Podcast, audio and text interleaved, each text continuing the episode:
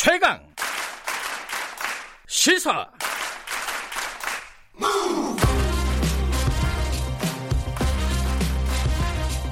지금 여러분께서는 김경래 기자의 최강 시사를 듣고 계십니다. 네, 김경래 최강 시사 듣고 계시고요. 자, 긴급 재난 지원금 이거 어떻게 되는지 어, 좀 답답하게 여기시는 분들이 꽤 계실 겁니다. 지금 정부에서는 뭐 70% 하위 70%에게 주겠다 이렇게 가닥을 잡았고 그걸 국회로 넘겼습니다. 추경안을 넘겼는데 국회가 지금 어떻게 될지 모르겠어요. 민주당에서는 정부민에게 확대하겠다 이러고 있는데 어, 미래통합당에서는 당론을 정하기가 좀 어려운 상황이잖아요. 총선 패배 이후에 지도부 공백이 좀 생기면서요. 뭐 입장들이 조금씩 달라요. 어, 얘기 나오는 걸 보면은. 근데 전체적으로 보면은 어, 100% 국민에게 지급하는 것은 좀 불가한 거 아니냐 이런 좀 기조가 있습니다. 미래통합당은. 또 궁금한 것 중에 하나는 이렇게 여야는 이렇게 입장이 다른데 그 기재부는 또 왜 그렇게 70%를 고집을 하는 것인가? 이게 어느 쪽이 맞는 건가? 이게 옳고 그름의 문제는 아닌 것 같은데 좀 궁금한 게 많습니다. 왜 그럴까? 왜 70%란 얘기가 나오고 100%란 얘기가 또 나오고 이럴까? 오늘은 요 얘기를 좀 어, 차분하게 좀 들어보도록 하겠습니다. 나라살림연구소 이상민 수석 연구위원 나와 계십니다. 안녕하세요. 예, 안녕하세요. 저희 궁금한 것부터 제가 제가 궁금한 것부터 좀 여쭤볼게요. 예, 예. 기재부가 70%라고 얘기하는 거예요. 예. 그리고 하, 사실은 타협의 여지 없이 얘기하고 있습니다. 예, 기재부는 예. 아주 강경합니다. 예. 70%에서 확대할 뜻은 없다라고 예. 얘기하고 있는데 그게 이제 한편으로 보면 기재부가 어, 앞으로 무슨 일이 벌어질지 모르니까 재정 여력을 좀 예. 어, 비축을 해야 된다. 지금 함부로 많이 쓰면 안 된다라고 그 부분도 이해가 돼요 논리적으로 또 예, 이해가 있죠. 되고 그런데 또 아니 뭐 선별적으로 하다 보면 또 이게 뭔가 계속 시간이 걸리고 힘들잖아요. 그렇죠. 그러니까 빨리 100% 하든지 이렇게 좀 빨리 결정했으면 좋겠는데 예. 라는 생각도 들고 어떻게 생각하는 게 맞는 거예요? 지금 상황에서 이상민 위원께서는 어떻게 생각하십니까? 저도 모르겠고요. 아, 그러세요? 네, 이건 정답이 없는 문제입니다. 그러니까 정답이 없다? 그러니까 두 가지 어. 방법에 대해서 장단점이 너무도 명확하기 때문에요. 네. 그러니까 일단 기재부 편을 한번 들어보자면은 네. 기재부가 상위 30%를 줄 필요가 없다라는 것은 재정 건전성뿐만 아니라 네. 그러니까 재정 건전성을 만약에 희생해서라도 굉장히 필요한 정책이라면 할 수도 있겠죠. 네. 그런데 상위 30% 같은 경우는 만약에 여력이 있는 집단이기 때문에 네. 이것은 실제로 뭐 재난지원금을 지급을 해도 소비로 이어지지 않고 저축을 하겠다. 음. 그렇게 되면 이것은 뭐 재정 건전성뿐만 아니라 이거는 뭐 내수 경제 활성화에도 도움이 안 된다. 네. 이런 식으로 기재부는 평가하는 것 같고요. 근데 문제는 그래서 뭐 다만 말씀드리면은 만약에 상위 30%를 정확하게 발라낼 수 있는 수단이 있다라면은 저는 그것이 더 좋은 방법이라고 생각을 해요. 음, 네. 근데 문제는 과연 어떻게 상위 30%를 발라낼 수 있을까가 문제죠. 아. 그러니까 정부가 제시한 해법 같은 경우는 건강보험료 네. 기준으로 자르겠다라는 건데 뭐 직장인 같은 경우는 뭐 저는 큰 문제는 없다고 봅니다만 근데 문제는 자영업자나 뭐 프리랜서가 문제잖아요. 음, 코로나 19 네. 관련돼서는. 근데 자영업자나 프리랜서 같은 경우는 올해 소득 기준이 될 수가 없어요. 올해 음. 소득 기준이라는 것은 물리적으로 존재하지 않거든요. 네. 그렇다면 작년 또는 재작년 소득에 괜찮은 사람은 이번에 돈을 지급하지 않고 음흠. 작년이나 재작년 소득이 안 좋은 사람에게 이번에 돈을 지급한다라는 것은 음. 코로나19 재난지원금의 어떤 취지에 전혀 부합하지 않죠. 그 건강보험으로 이제 기준을 70% 자른다. 그거는 아주 기본적인 건데 정부는 거기에 대한 이제 예. 후속 대책으로 예. 를 들어 뭐 금융 소득이라든가 그렇죠. 그리고 뭐 재산세라든가 예. 또뭐 최근에 소득이 어렵다는 게 증명이 된 예, 사람들은 그렇죠. 또 이제 어 지급을 받을 수 있게 한다든가 예. 여러 가지 좀 대책들은 마련을 했어요. 그게 아 실효성이 있을까? 그 대책의 실효성이 있기가 힘들고요. 그러니까 이게 음. 사실상 실무를 하는 사람들은 중앙 정부가 아니라 지방 정부일 수밖에 없거든요. 그렇겠죠. 그러니까 지방 음. 정부가 어떤 실무를 하고 있는지는 중앙 정부가 거의 모르고 있는 것 같아요. 어. 그러니까 지방 정부 공무원분들의 뭐 웃을 수 없는 우스갯소리를 들었자면은 네. 코로나19보다 더 큰 재난이 몰려온다라는 그런 그런 소리가 있습니다. 선별 작업 네, 자체가 선별 너무... 작업을 하는 것이 네. 사실상 불가능하거든요. 그러니까 둘 중에 하나는 포기를 할 수밖에 없어요. 그러니까 정확하게 선별할 것인가, 긴급하게 지급을 할 것인가 음흠. 두 가지 동시에 충족할 수 있는 물리적 방식 자체는 존재할 수가 없습니다. 음. 하지만 어 지금 이제 부자 이게 쉽게 말해서 부자들한테 예, 예. 아, 가구당 뭐 최대 100만 원 주는 게 무슨 의미가 이제 이 말도 맞는 얘기긴 하잖아요. 부자라는 기준이 예. 재산이 많다라는 건데요. 예. 그러니까 이게 저는 이런 비유를 가끔 하거든요. 네. 그러니까 2차 대전에서 폭탄이 떨어지는데 네. 이 폭탄이 부자 머리 위에 떨어질지 가난한 집에 떨어질지 이건 아무도 모르는 거예요. 그러니까 코로나 19의 음. 위기라는 것은 기존의 경제 위기가 아니라 음. 아무도 겪어보지 않는 저도 모르고 아무도 모르는 이런 위기 상황이거든요. 네. 그러니까 이 상황이 부자 머리에 떨어질 수도 있는데 폭탄이 마찬가지로 네. 내가 재산이 뭐 한 10억, 20억짜리 집에 산다 하더라도 내가 이번 코로나 19 때문에 소득이 지금 몇 달째 하나도 발생하지 않을 수가 있다라는 겁니다. 음. 그럴 경우에 내가 당장 이 집을 팔 수도 있는 것도 아니고 네. 그러니까 이렇게 부자와 재산 여부로 가르기 굉장히 어려운 상황인 거죠. 그럼 이상민 의원께서는 어 지금 상황에서는 일괄 지급하고 하는 게더 낫다라고 보시는 거예요? 저는 모르겠습니다. 일괄 지급했을 때 단점도 너무 많고요. 예. 선별 지급했을 때 단점도 너무 많아서요. 예. 두 가지 중에서 어느 것이 우월한지 저는 모르겠습니다. 아, 그래요? 예. 아, 그럼 다 모르는 거잖아요. 이거 뭐 어떻게 이제 결정을 해야 되는 상황이잖아요. 그렇죠? 예, 그렇죠. 어, 그러면 정치권에서 결정을 해, 할 수밖에 없는 상황이다. 결국 정치권에서 결정할 수밖에 없죠. 여당은 음. 보편 지급을 한다고 하고 네. 기재부는 선별 지급을 한다고 하고 네. 야당은 왔다 갔다 합니다. 보편이 그래, 좋다, 맞아요. 선별 좋다 왔다 갔다 하는데 결국 정치권에서 좀 빨리 결정했으면 좋겠습니다. 근데 이 그런 해석도 있어요. 이거를 이제 기재부를 좀 비판적으로 바라보는 시각으로 보면은 예. 기재부가 원래 재정 건전성에 대해서 굉장히 좀 과도한 예. 어떤 도구마라고 할까요? 예. 그런 생각을 갖고 있기 때문에 지금 이런 일이 벌어지는 거 아니냐. 그렇죠. 그거에 대해서는 어떻게 생각하십니까? 그러니까 재정 건전성에 대해서 과도한 집착을 하고 있는 것은 맞는데요. 근데 네. 저는 거기에서 한 걸음 더 나가서 네. 과연 재정 건전성을 위한 행동이기나 하나라는 생각을 가지고 있어요. 그건 또 무슨 말씀이세요? 그러니까 지금 모든 언론이 예. 물론 뭐 기재부가 만든 프레임이긴 합니다만 이번 기재부는 국채 발행 없이 이번 재원을 마련했다 라고 자랑을 네. 하고 있잖아요. 네네. 그래서 국채 발행이 없는 것이 좋은 것인가 아니면 국채 음. 발행을 감수할 상황인가 이런 논쟁을 하고 있는데요. 네. 사실 이런 논쟁이 저는 허섭이 논쟁인 것 같아요. 왜 그렇죠? 그러니까 이번에 음. 국채 발행 없이 마련했다라고 하는 기재부 방안을 보면은 뭐 공직자들 인건비를 삭감한다던가 네. 아니면 SOC 를 미룬다던가 아니면 네. F35 이 도입 시기를 미룬다던가 네. 이런 방법이거든요. 네. 근데 문제는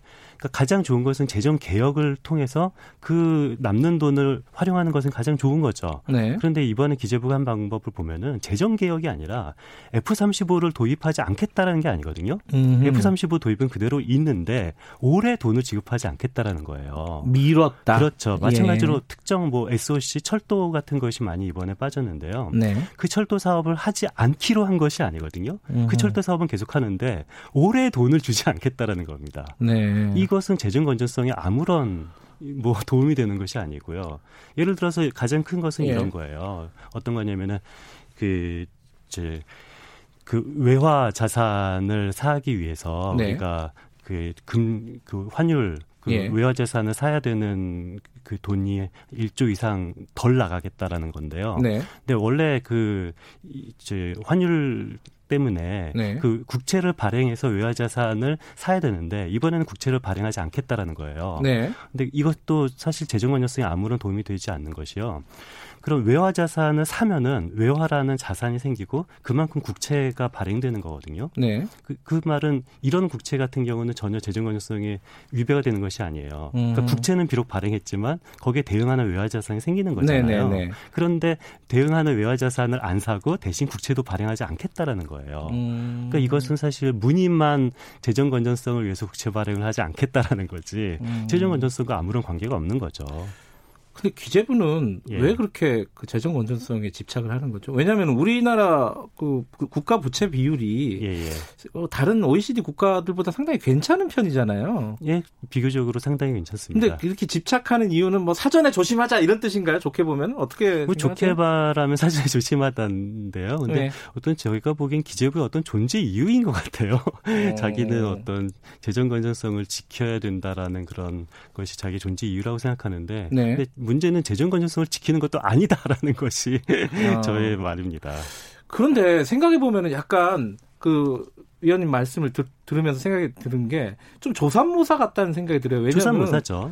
아니 SOC로 원래 쓸 돈이었으면은 예. 그게 사회에 나가는 거잖아요. 그렇죠. 근데 그걸 안 쓰고 국민들에게 지급을 한다 그러면은 사실 경제 전체적으로 봤을 때는 그게 그거 아닌가요? 더 안 좋을 수가 있죠. 그러니까 정확히 말하면 안 어. 쓰고가 아니라 지급 시기를 미루는 겁니다. 예. 그리고 근데 만약에 지급 시기를 미루는 것도 아니고 그 안 쓴다라고 하면은요. 그 SOC에 대한 경제 내수 증진 효과라 네. 재난 지원금에 따른 그 경제 증진 효과를 비교해 보면은 SOC가 차라리 더 높아요. 음흠. 그러니까 SOC를 지급할 돈을 안 쓰고 만약에 재난지원금을 지급한다면은 내수는 더 안 좋아지는 거죠. 음흠. 근데 SOC를 안 쓰는 것도 아닙니다. 지급 음. 시기를 음. 단순히 조절하는 것에 음. 불과합니다. 예. 어쨌든 요번에 그 국회에 제출된 안이 보면은 7조 6천억 원입니다. 그죠? 예, 그렇죠. 그러니까 아까 말씀하셨듯이 국채 발행을 안 하고 어, 예산을 이렇게 조정해가지고 7조 6천억 원을 만들었다는 거잖아요. 예, 맞습니다. 근데 그 만든 과정이 아까 잔, 간단하게 좀 설명을 해주셨는데 예, 예. 어 조금 뭐랄까요 이 뭔가를 아껴 가지고 만든 거잖아요. 근데 그 아끼는 음. 과정이 예, 예. 조금 문제가 있다는 말씀을 하셨어요. 그쵸, 어떤 부분이에요? 그러니까 대부분은 아끼지도 않고 그냥 서류 회계적으로만 조작을 해서 만든 거고요. 일부는 네. 어 그렇죠. 제가 설명드린 것처럼 네. 일부는 아낀 거가 있어요. 그 어. 일부 아낀 거가 이 공직자 이 연가 보상비 등 음. 공직자 인건비를 깎은 거는 뭐 일부 아낀 거죠. 근데 네. 문제는 제가 좀 충격적인 사실을 어제 발견했어요. 어떤 거죠? 어떤 충격적인 사실이냐면은 연가 보상비를 일괄적으로 모든 공직자들을 다 삭감한 것은 아닙니다. 네. 그러니까 일부 기관에 한해서만 연가보상비를 삭감했는데요. 네. 그러니까 예를 들어서 뭐 국회, 청와대 아니면 연가보상비 삭감의 주체가 되는 뭐 그 인사혁신처, 네. 뭐 이런 국무위원실 이런 데 일하는 공직자 연가보상비는 전혀 삭감이 안 됐거든요. 그래요? 예. 그런데 반면에 질본 그리고 질병관리본부요? 예, 질병관리본부 연가보상비를 삭감하고 그리고 그 뭐 국립 지방 병원 있잖아요. 이번 네. 코로나 사태에서 가장 애쓰는 곳이 국립지방병원과 질본인데 네. 이런 곳에 일하는 공직자분들의 연가 보상비는 삭감한 겁니다. 그건 잘 이해가 안 되는데 왜 그렇게 음. 아니 삭감을 하려면 같이 하든가 예, 그렇죠. 아니면 또 지금 최근에 고생하고 있는 쪽은 좀 놔두고. 말씀하신 뭐 국무총리실이라든가 뭐 예. 물론 거기도 고생하지만은 아, 그죠 현장에 예, 예. 뛰는 사람들보다는 예, 예. 좀 그래도 낫잖아요. 그렇죠. 그쪽을 삭감하든가 해야 되는데 왜 그런 식으로 선택을 했을까요? 이게 아무런 기준이 없는 거예요. 굉장히 저는 아하. 우연의 효과다라고 말을 해석하는 것이 가장 선의 해석이라고 생각하는데요. 아, 선의로 해석하면 우연이다. 우연으로 우연으로 아. 그냥 설마 그거를 의도적으로 했겠냐? 아, 저는 그렇게 생각하지 아, 않습니다. 예. 우연인데 이것은 굉장히 심각한 문제죠. 질본에서 그렇게 힘들게 일하는 사람들의 연가보상비를 삭감한다는 것은 있을 수 음. 없는 일이죠. 그거는 정부 국회 통과 과정에서 예. 논의 과정에서 한번 생각해 봐야 될 문제인데요. 어, 저는 국회 통과 과정에서 반드시 시정돼야 된다고 예. 생각하는데요. 연가 보상비를 삭감한 이유는 이게 사회적 거리두기 때문에 공직자분들을 많이 휴가를 줘서 네. 연가 보상비를 사용할 이, 그 이유 자체가 없도록 휴가를 음. 많이 주겠다라는 의미거든요. 네. 근데 아시다시피 질본에 있는 공직자분들은 이거는 뭐 연가 보상 정 휴가 정도가 아니라 야근에 주말 근무에 계속 많이 하잖아요. 자, 지금 여쭤볼 게 많은데 시간이 많지 않습니다. 빨리빨리 한 두어 개, 두어 개만 더 예, 예. 여쭤보겠습니다. 예. 자, 지금 어 정부 여당에서는 국회 넘어온 기재부 안과 다르게 100%로 어 지급을 하려고 하고 있습니다. 그러면 예. 당연히 증액을 해야 되잖아요. 그렇죠. 한 3, 4조 원 더 필요하다는 거예요. 예. 이거는 국채 발행을 해야 되는 건가요? 지금 상황에서는? 네, 국채 발행을 할 수밖에 없고요. 지금 네. 현재 국채 발행을 하지 않았다고 주장하는 기재부의 방식도 사실상 국채 발행한 거나 경제적으로는 마찬가지입니다. 근데 그 사람들이 빚내는 거 되게 그 경험적으로 싫어해요. 이 빚내는 거 문제 있는 거 아니냐. 그래서 국채 발행하면 괜찮은 겁니까? 그러니까 국채 발행을 기재부 예. 현재 발행 기재부의 방식에 따르다 하더라도 네. 국채 발행을 하지 않는 것이 아니라 올해 발행할 국채를 내년에 발행하겠다라는 아. 방법이거든요. 예. 이런 상황에서 기재부 방안은 국채 발행하지 않는 거고 여당 방안은 국채를 발행하는 거다라는 프레임에서 해석하는 것은 옳지 않죠.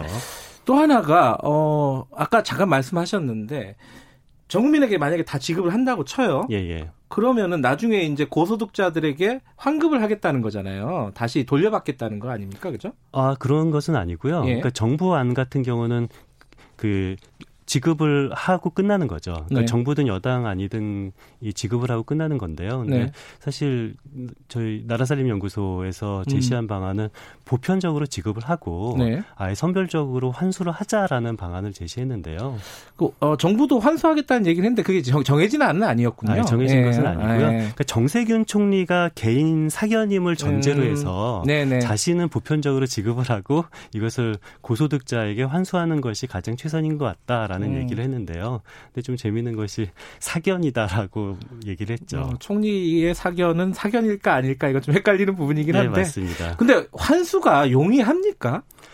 그러니까 환수가 사실 용이하진 않죠. 예. 그러니까 정확히 말하면은 정치적으로는 용이하지 않고 이 기술적으로는 굉장히 용이합니다. 그러니까 음. 세법만 바꾸면은 아주 네. 쉽게 환수를 할 수가 있거든요. 네. 그러니까 세법을 바꾼다라는 것은 뭐 여러 가지 방안이 있는데 네. 뭐 뭐 저희 같은 경우는 기본공제 대신 이번 기, 이런 재난 기본적인 소득으로 대체하자라는 방안도 있고 뭐 음흠. 이런 환수하는 방안을 제시하는 그런 학자들은 몇 명 있습니다. 아무튼 기술적으로는 굉장히 간단한 방식이나 음. 과연 정치적으로 세법을 바꿔야 된다는 문제가 있죠. 아, 그게 또 조세 저항 같은 것들을 불러올 수도 있겠군요. 그럴 수도 있는데요. 근데 네. 사실 네. 이것이 이 고소득자에 한해서만 세금을 환수하는 거고 고소득자에게도 네. 재난지원금이 지급이 되는 거니까 예. 그런 문제는 좀 부차적인 문제인 것 같습니다. 알겠습니다. 어, 아까 얘기했던 그 요번에 어, 질본이나 지방의료원 인건비를 삭감을 해가지고 만든 예산 이런 것들은 국회 과정에서 반드시 좀 손을 봐야 될 것 같고요. 예, 그렇습니다. 네. 여러 가지 말씀 감사합니다. 이게 다음에 한 번 더 모시도록 하겠습니다. 예, 예. 예, 고맙습니다. 예, 감사합니다. 나라살림연구소 이상민 수석 연구위원이었고요. 김경래 최강기사 1분 여기까지고요. 잠시 후 2부에서 8시에 돌아옵니다.